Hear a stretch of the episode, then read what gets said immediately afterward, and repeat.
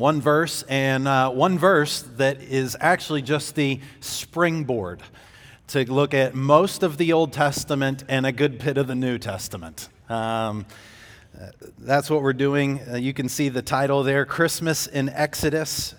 And, and I've titled it such because this one tree of a verse has roots, uh, it has its roots in Exodus and really is going to uh, have fruit then that comes in the book of Revelation. And so I hope you'll go on this journey with me.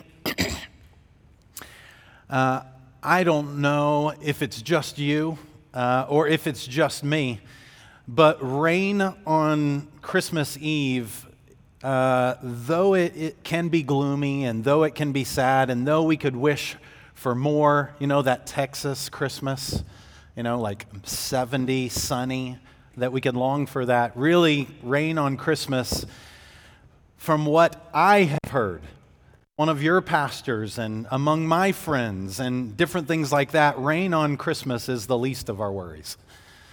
Uh, because honestly, I, uh, this phrase uh, has come up more than a half dozen times in just the past week, if not just the past couple days. This is not what I had planned for Christmas. This is not what I expected this Christmas.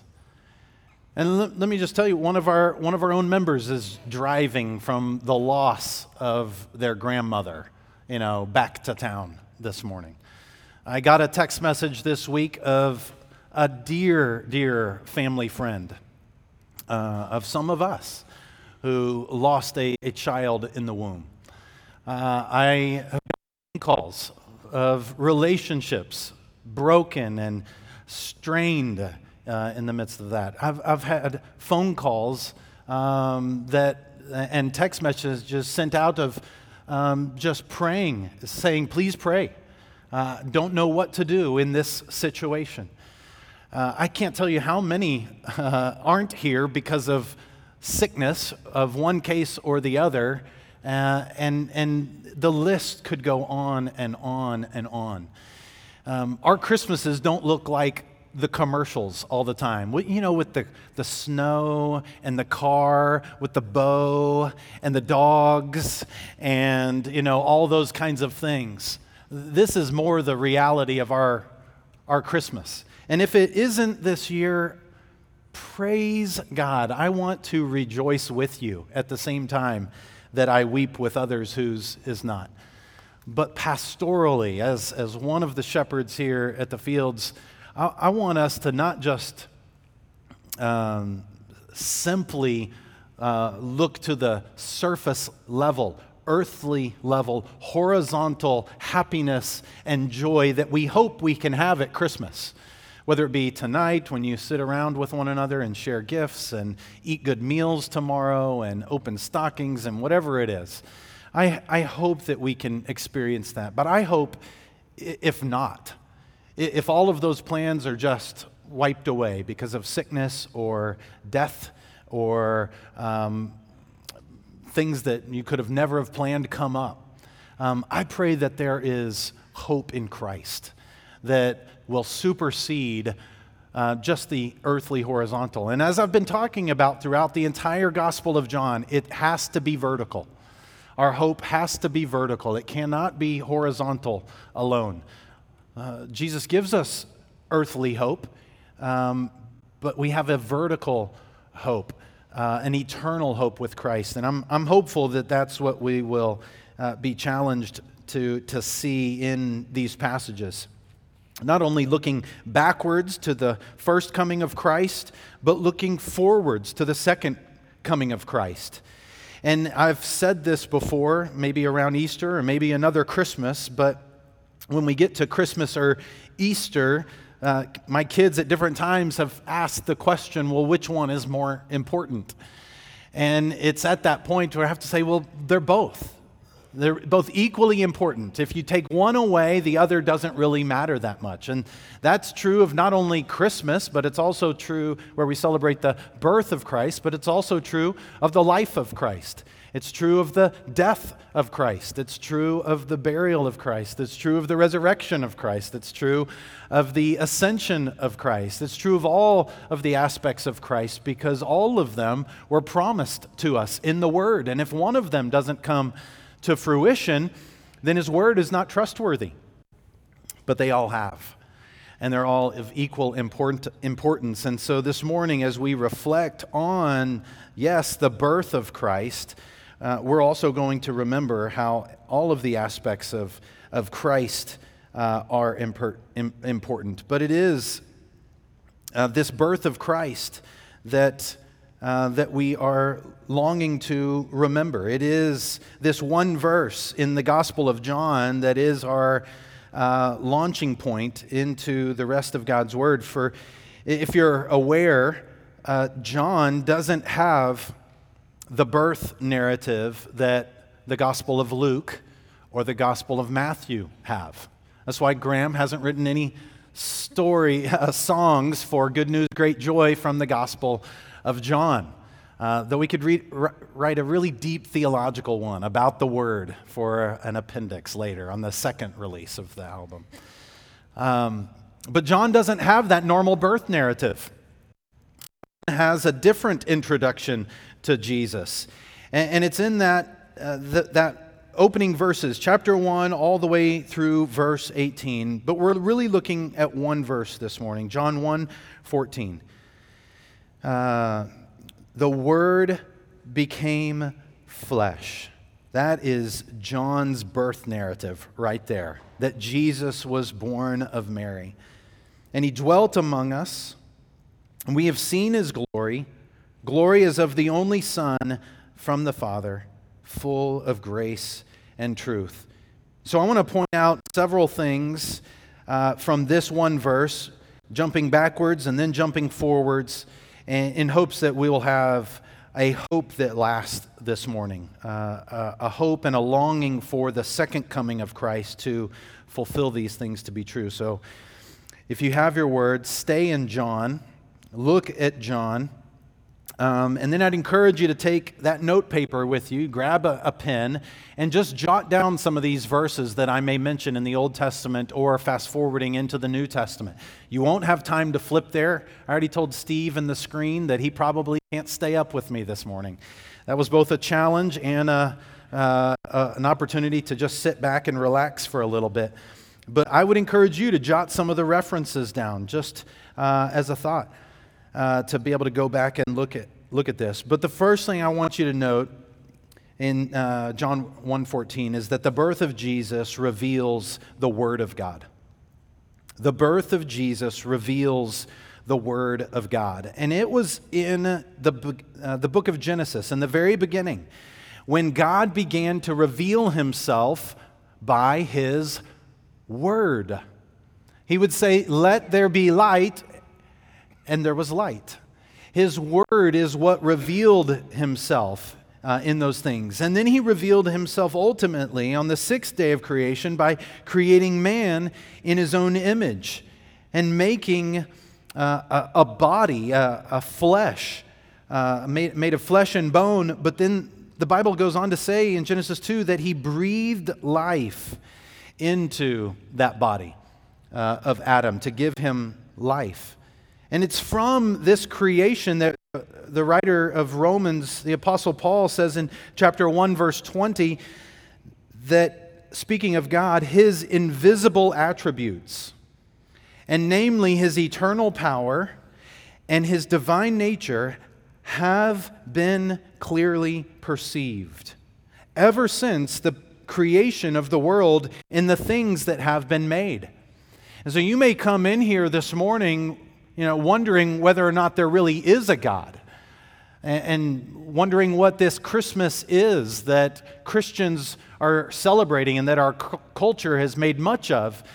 And I'm here to tell you that on the authority of God's word, the Apostle Paul says that just looking outside and looking at one another, creation has revealed that there is a God. It's revealed his power, it's revealed his divine nature in that. God has spoken his very words and has made us. And yet, even though he's made us, and even though his creation is proof that there is a God, sadly, mankind, beginning with Adam and every man and woman after that have rebelled against him, have rejected him as our God. Um, and yet, God continues to speak. And the next time God speaks after Adam and Eve rebelled against him was both in curse and promise. And, the curse was both to man and to woman and to Satan who tempted Adam and Eve there in the garden. But there was a promise in the midst of those curses. And the promise is found in Genesis 3:15. In Genesis 3:15, God says, "I will put enmity or hatred between you, speaking to the serpent, Satan, and the woman, and between your offspring Satan's offspring, and her offspring, speaking of one individual male offspring. And would go on to say that he, this one offspring of Eve, shall bruise your head, and you shall bruise his heel. Right there in Genesis 3:15, in God's very own words, is a promise that he will make all things right that He will restore what was broken in the very beginning. Right there is a promise of Christmas, a promise that Eve will have a descendant offspring who will come and crush the head of, of Satan. Um, why did Jesus have to come as an infant? Why did Jesus have to be born um, into this world? Could he have come in another way? Well, I, mean, I guess he could have. God have God could have introduced his son in another way, but because he promised it from the very beginning, he had to make right on his word. And so God sent him to be born as one of Eve's distant offspring to even fulfill that promise. And so we fast forward, even from there, God continued to speak. He spoke to um, uh, Noah. Uh, a little bit later, he spoke to Abraham and to Isaac and to Jacob and to Joseph. Uh, later, he would speak to Moses out of a burning bush and call him to go and to deliver Israel. He would later speak to Moses on Mount Sinai and give him his very word to be written down that would both reveal who God is, but also reveal how mankind was to live uh, in accordance with Him. God has been revealing Himself in Word in Genesis and in Exodus uh, to Moses specifically so that he could write down. He continues to speak His Word to Joshua as he leads God's people into the promised land, to the judges as they continue to bring um, order in the midst of chaos. He continues to speak his word to the kings, uh, though many of them rejected him. And finally, he spoke through the prophets. Some of the prophets spoke uh, a word of repentance to Israel. Some of the prophets spoke uh, a word of uh, an encouraging word to remain to Israel. Some of the prophets told Israel to return back to him. 400 times in the Old Testament, it says, Thus says the Lord. 600 times in the Old Testament, it says, God said. God has been revealing himself through his word throughout all the centuries of all the, all the earth. And yet, when we get to the Gospel of John, John has already introduced this word to us from John 1:14 in John 1 1, where he says, In the beginning was the Word. And there he is titling Jesus the Word. Uh, the very one who spoke creation into being with words is now titled the Word. Jesus is the Word, and He was in the beginning. And the Word was with God, and John says that the Word was God. He was in the beginning with God. And so John has introduced us to Jesus as the Word, uh, which is a um, a Greek word meaning, or, or the Greek word logos, which is really describing God's complete revelation of himself, his total message of himself. And it's wrapped up in who Jesus is. And, G- and John is introducing us to Jesus as the Word who has become flesh. He has wrapped on flesh. I don't need to go and read it again. Graham already read for us in our call to worship, Hebrews chapter 1, verses 1 and 2. But there, the writer of Hebrews is describing all of the ways that God has spoken to us, but now he's finally spoken to us through his Son. And, and this God, Jesus, had to come in the form of a man. Uh, we ask, you know, why is Christmas that important? Why did Jesus have to come as a, as a man? Why did he have to take on flesh? Well, it's because we needed a redeemer, one who would stand between God and man, as a mediator who was both God and man. And this is the way God brought it about through his very own Son. The writer of Hebrews would go on to say in, in chapter 2, Verse 17 Therefore, he had to be made like his brothers, that is, humanity, in every respect. Why? So that he might become a merciful and faithful high priest in service to God. How? To make propitiation for the sins of the people. Jesus had to be made like us. Otherwise, there would be no one to make uh, us right with God. There would be no one to stand in the gap. There would be no mediator for us. There would be no hope for us in the midst of all of the brokenness and despair that we experience in this world. There would be nothing. The sin and the effects of sin would continue to rage war on us until there was nothing left. And yet Jesus entered in he who was from the beginning took on flesh, humbled himself, and took on humanity so that he could stand in the gap, so that he could be both God and man. So that, as the writer of Hebrews again would go on to say in chapter 4, verse 15, we do not have a high priest who is unable to sympathize with our weaknesses, but one who in every respect has been tempted as we are yet without sin.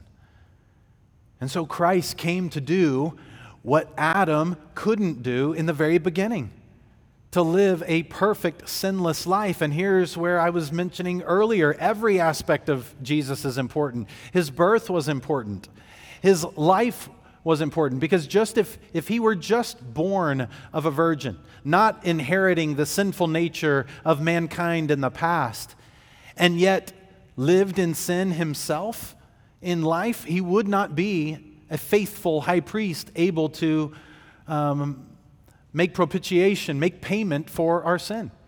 And so we needed uh, a sinless Christ who was born to us. We needed a sinless Christ who lived for us. We needed a sinless Christ who would die for us, who would rise for us, and who would ascend for us where he sits now to, at the right hand of the Father, interceding for us. We need all of Christ as our one and only Savior. And we have in Jesus. We have all of that available to us in Christ, which gives us hope not only when we look backwards at the first coming of Jesus and think, how important it was for Jesus to fulfill all of God's words in the Old Testament, all of his promises, all of his prophecies. It's great to look back at the first coming of Christ and remember that Jesus made good on all of his promises. Um, because that gives us hope considering those promises that have yet to been, be fulfilled. Those promises of Jesus that he gave that have yet to be fulfilled and won't be fulfilled until he returns one day.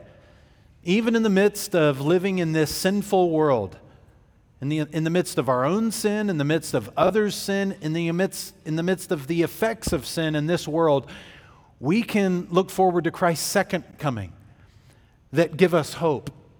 That while there may be pain here, there, there will be no pain. While there may be uh, tears here, there, there will be no crying there.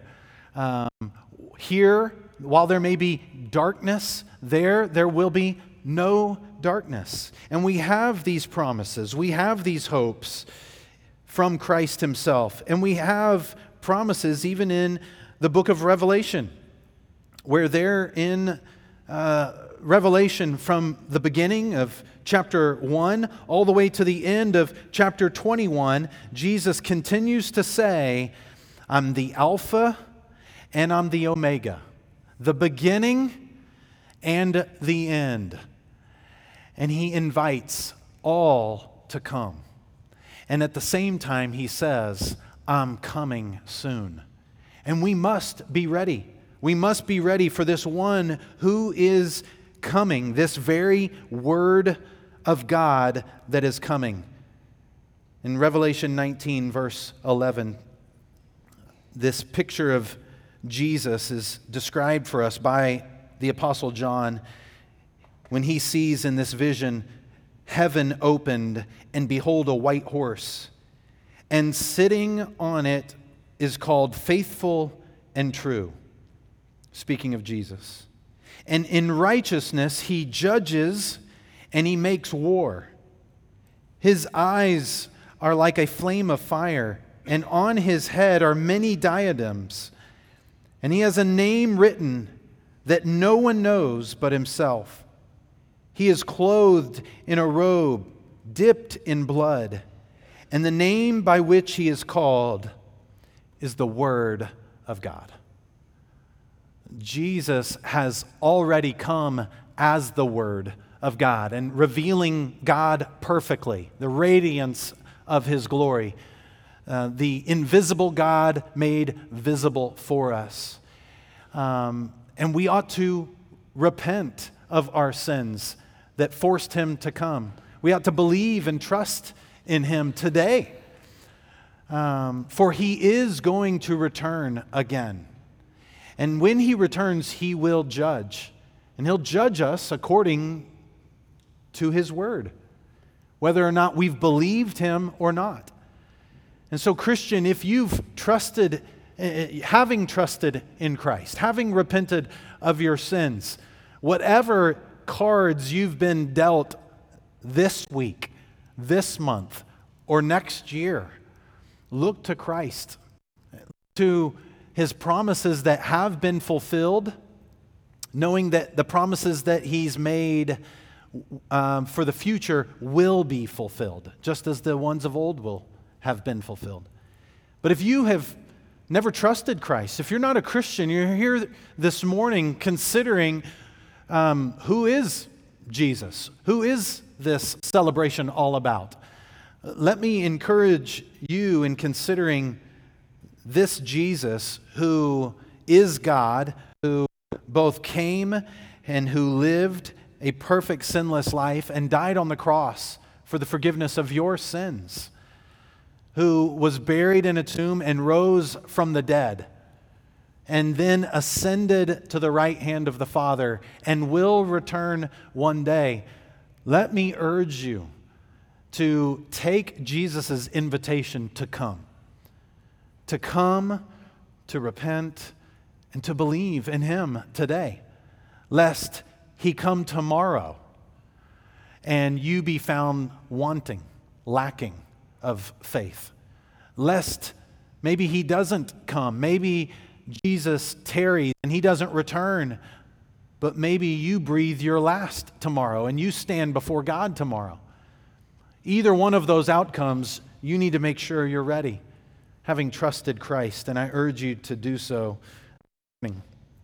But John introduces us to Jesus not only as the Word become flesh, but he goes on um, and he gives us another uh, aspect of, of Christ. That is, that he dwelt among us. And so, uh, this Jesus not only reveals to us the Word of God, but the birth of Jesus reveals the dwelling place of God. The dwelling place of God. And like the Word had roots in Genesis and Exodus, where the Word was first spoken and written down, this word too, uh, this phrase as well, has roots in Exodus also. Dwelling, the dwelling among us, goes all the way back to Exodus chapter 25, verse 8. But we could go back even before that and consider in the garden where Adam and Eve were created by God, and it says that he walked among them. In fact, after their sin, uh, it says that they hid themselves from him as if his presence was among them in the garden. And we too, having sinned against God, have done the very same thing that Adam has done tried to cover up our sin, tried to hide from God in the midst of it, tried to make excuses and blame others in the midst of our sin. And so, God, for Adam and Eve, He cast Adam and Eve out of the garden. And it wasn't till generations later where God um, came and began to dwell with His people once again, though not as He did in the garden because he won't dwell like that with us until the second coming. But he dwelled with his people, he dwelled with Moses. Exodus 25, verse 8, um, hints at that. That, uh, and even before that, God dwelled with his, uh, with his people in revealing himself, as we'll see a little bit later in uh, a cloud of glory and a pillar of fire by night, but more specifically, he dwelled with his people in the tabernacle. Exodus 25 8 says, And let them make me a sanctuary, that I may dwell in their midst.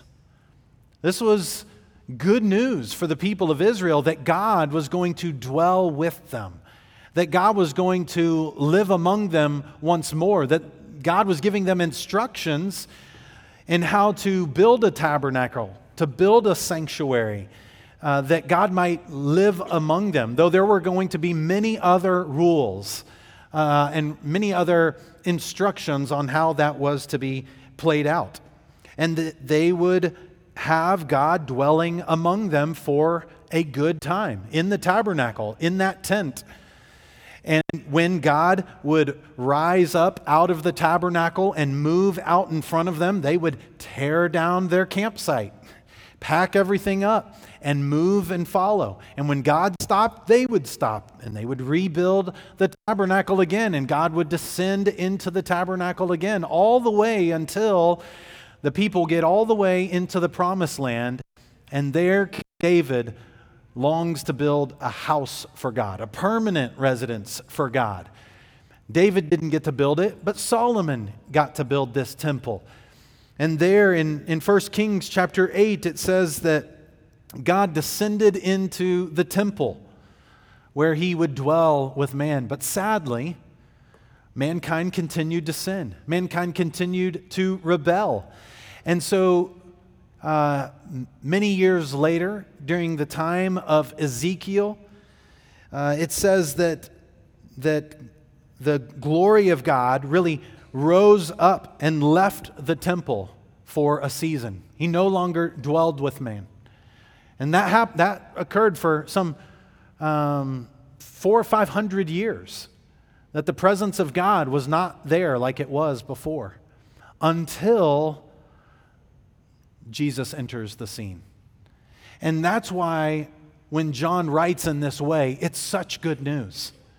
For there had been silence and there had been really emptiness for so long among the people of God. God was not dwelling with them like he had done before. So they were longing for God to dwell with them, God to return to them. And so when John says that the Word became flesh and dwelt among us, that's the history that these people have in their mind. That's the good news that, that they see in Jesus. And yet it goes even beyond there, for the New Testament would then describe all who repent of their sins and trust in Christ, then themselves, we ourselves, then become the dwelling place of God. For God does not reside in buildings made with stone or wood or precious metals. God resides in the hearts of those who are His, those who have repented and trusted in Him.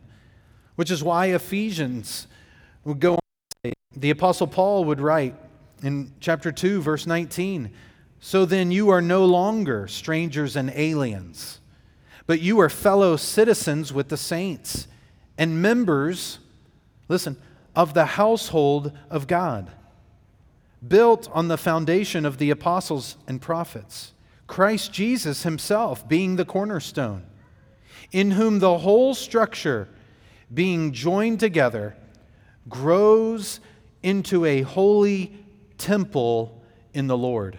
Listen, verse 22. In him, you are also being built together into a dwelling place for God by the Spirit. So, Christian, consider, consider what we've been looking at together in John 14 the promise of the presence of the triune God with us. Here, Jesus, the Word becoming flesh and dwelling among us, is good news that we as God's children are the dwelling place of God. And so Jesus' birth, it not only reveals the Word of God, but it reveals the dwelling place of God. Uh, both in the Old Testament, it, it, uh, we saw his dwelling place, but Jesus reveals the dwelling place of God perfectly in himself. He reveals the dwelling place of God in the church, in those who have believed. But look, we look forward to his second coming when there will be a new heavens and a new earth, a perfect dwelling place of God that will be with man. Consider Revelation 21, verse 3, where John writes, I heard a loud voice from the throne saying, Behold, the dwelling place of God is with man. He will dwell with them, and they will be his people, and God himself will be with them as their God.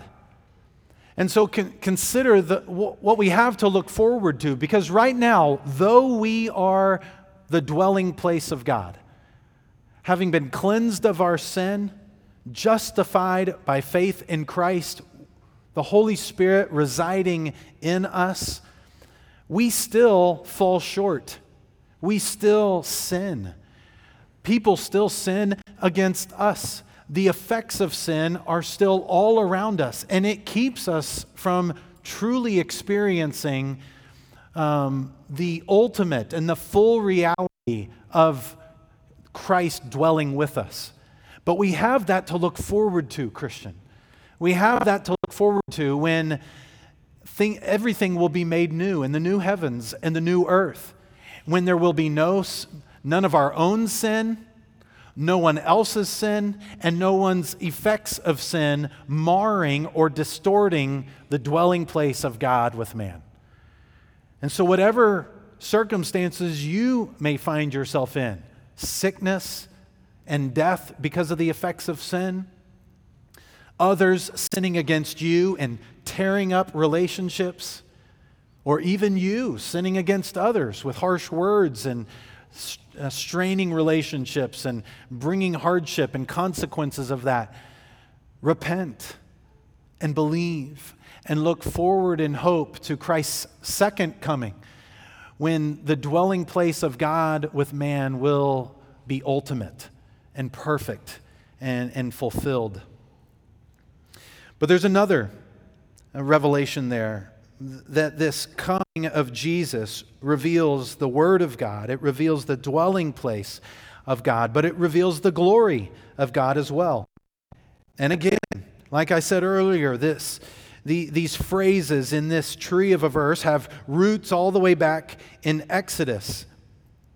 And this, this uh, aspect goes all the way back to Exodus 33. In Exodus 33, the glory of God up to that point has been revealed um, once to Moses already in a burning bush that was not consumed when God spoke his word there uh, of his leading God's people out.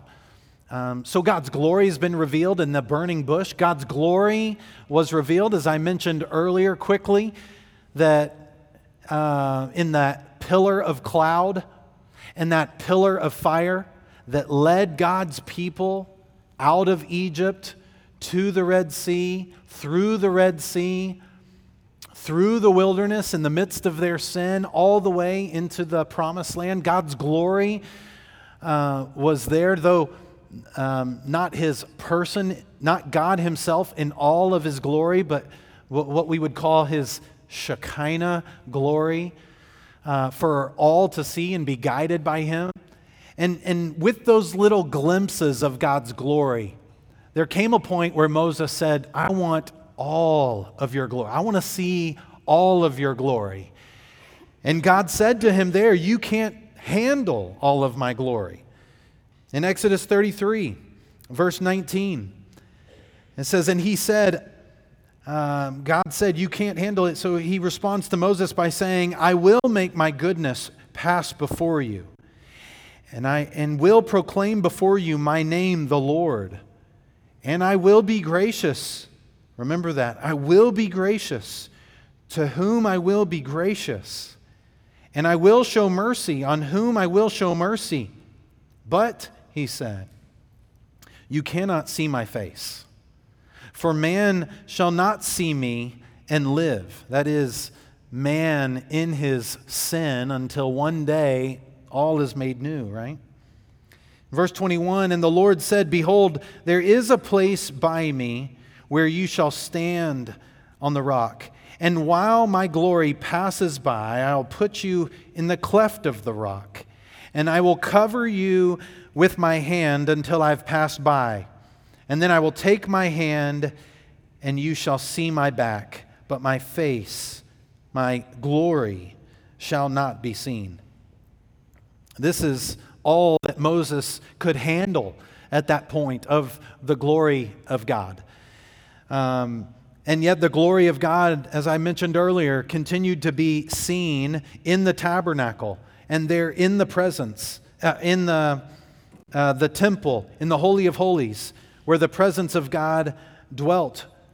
But again, in Ezekiel, the glory of God, the presence of God lifted up. Ezekiel 10, verse 4 the glory of the Lord went up from the, the cherub to the threshold of the house, and the house was filled with the cloud, and the court was filled with the brightness of the glory of the Lord.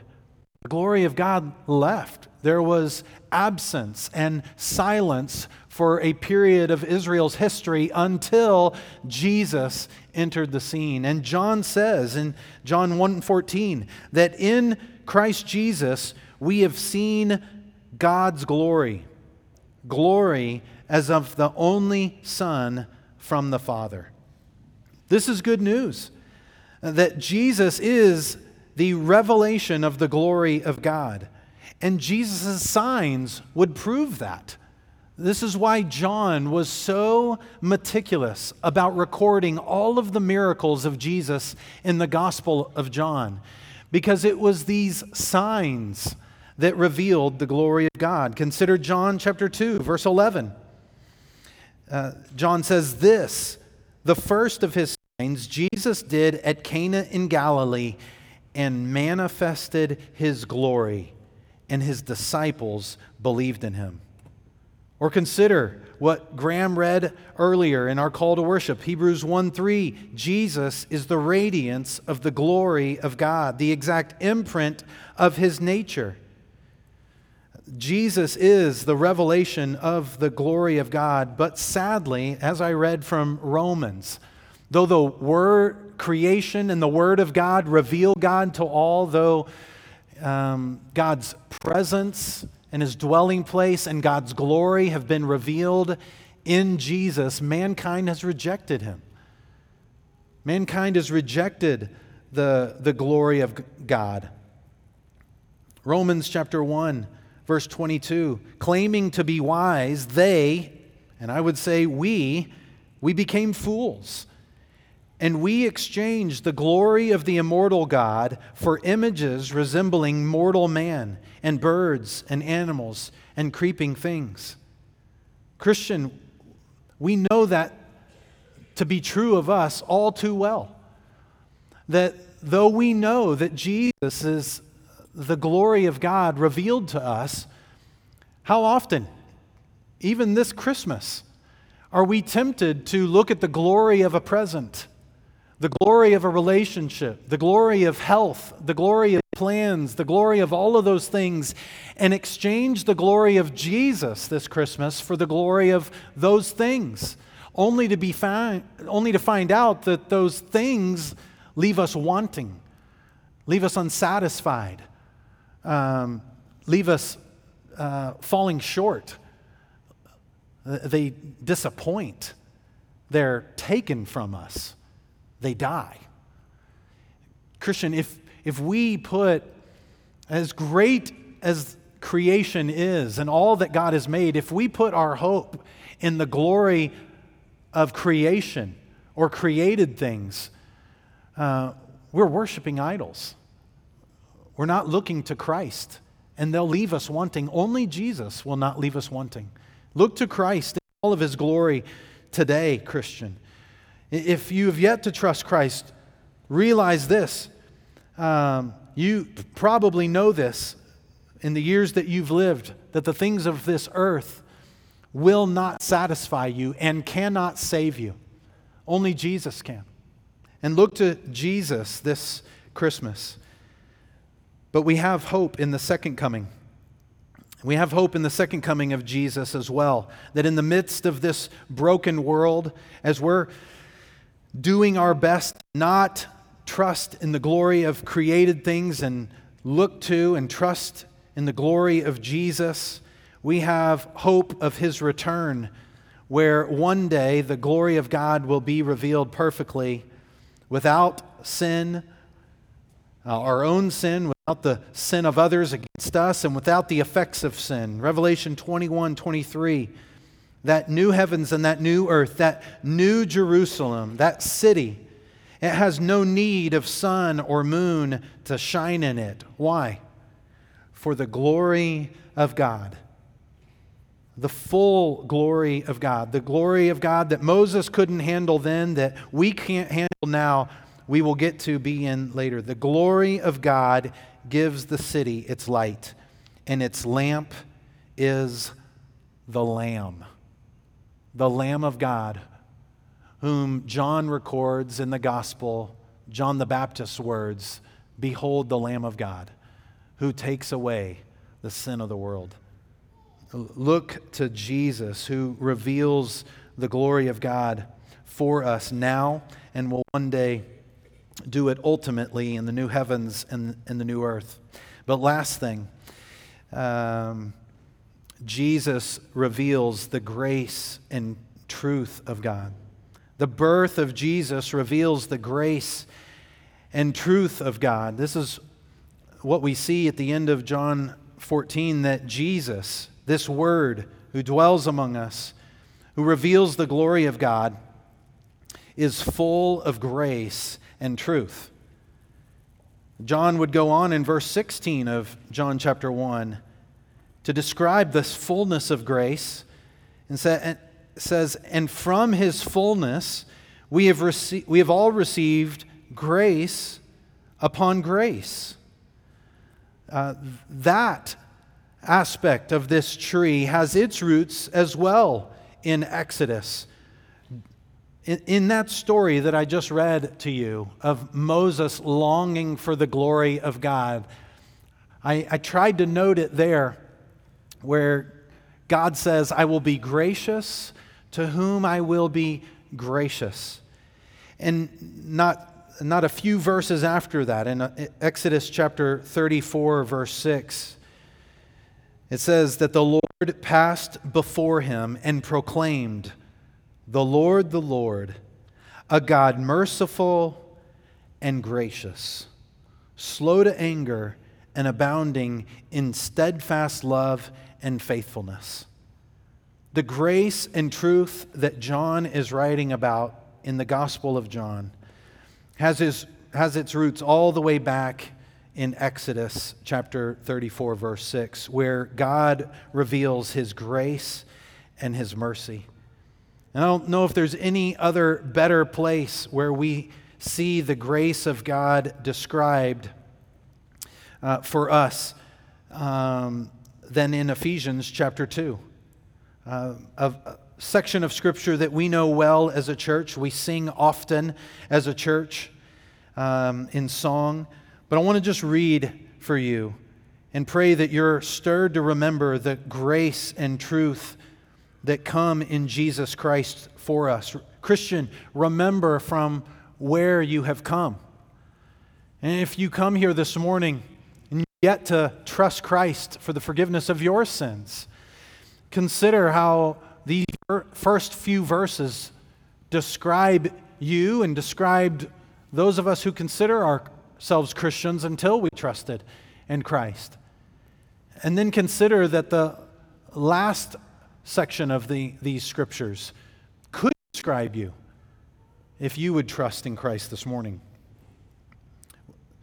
Ephesians chapter 2 verse 1 and you were dead in your trespasses and sins in which you once walked following the course of this world following the prince of the power of the air, the spirit that is now at work in the sons of disobedience, among whom we all once lived in the passions of our flesh, carrying out the desires of the body and the mind.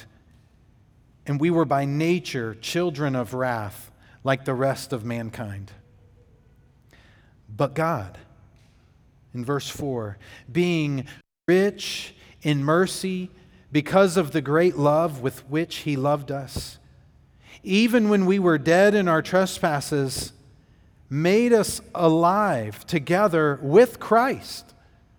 By grace, you have been saved, and raised us up with him, and seated us with him in the heavenly places in Christ Jesus, so that in the coming ages, he might show the immeasurable riches of his grace in kindness toward us in Christ Jesus. For by grace you have been saved through faith, Christian. And if you're not a Christian, note that it will only be by grace that you will be saved through faith. But this is not of our own doing, it is the gift of God not a result of works, so that no one may boast. For we are his workmanship, created in Christ Jesus for good works, which God prepared beforehand that we should walk in him. The grace of God described there is what we have experienced as Christians and it's that grace that we then go out and attempt to share with the world around us. It's that grace that we desire to show forgiveness to those who have wronged us. It's that grace that we aim to live in, the hope and the joy of Christ, despite the circumstances that we live in.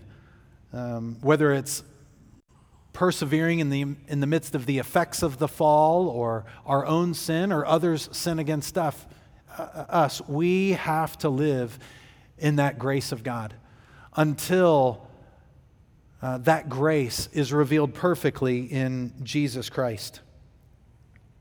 When he returns one day, and we who have been adopted as sons and daughters by his grace will receive that inheritance, that ultimate gift of grace, being with God the Father, being with the Son, and the Holy Spirit with one another forever.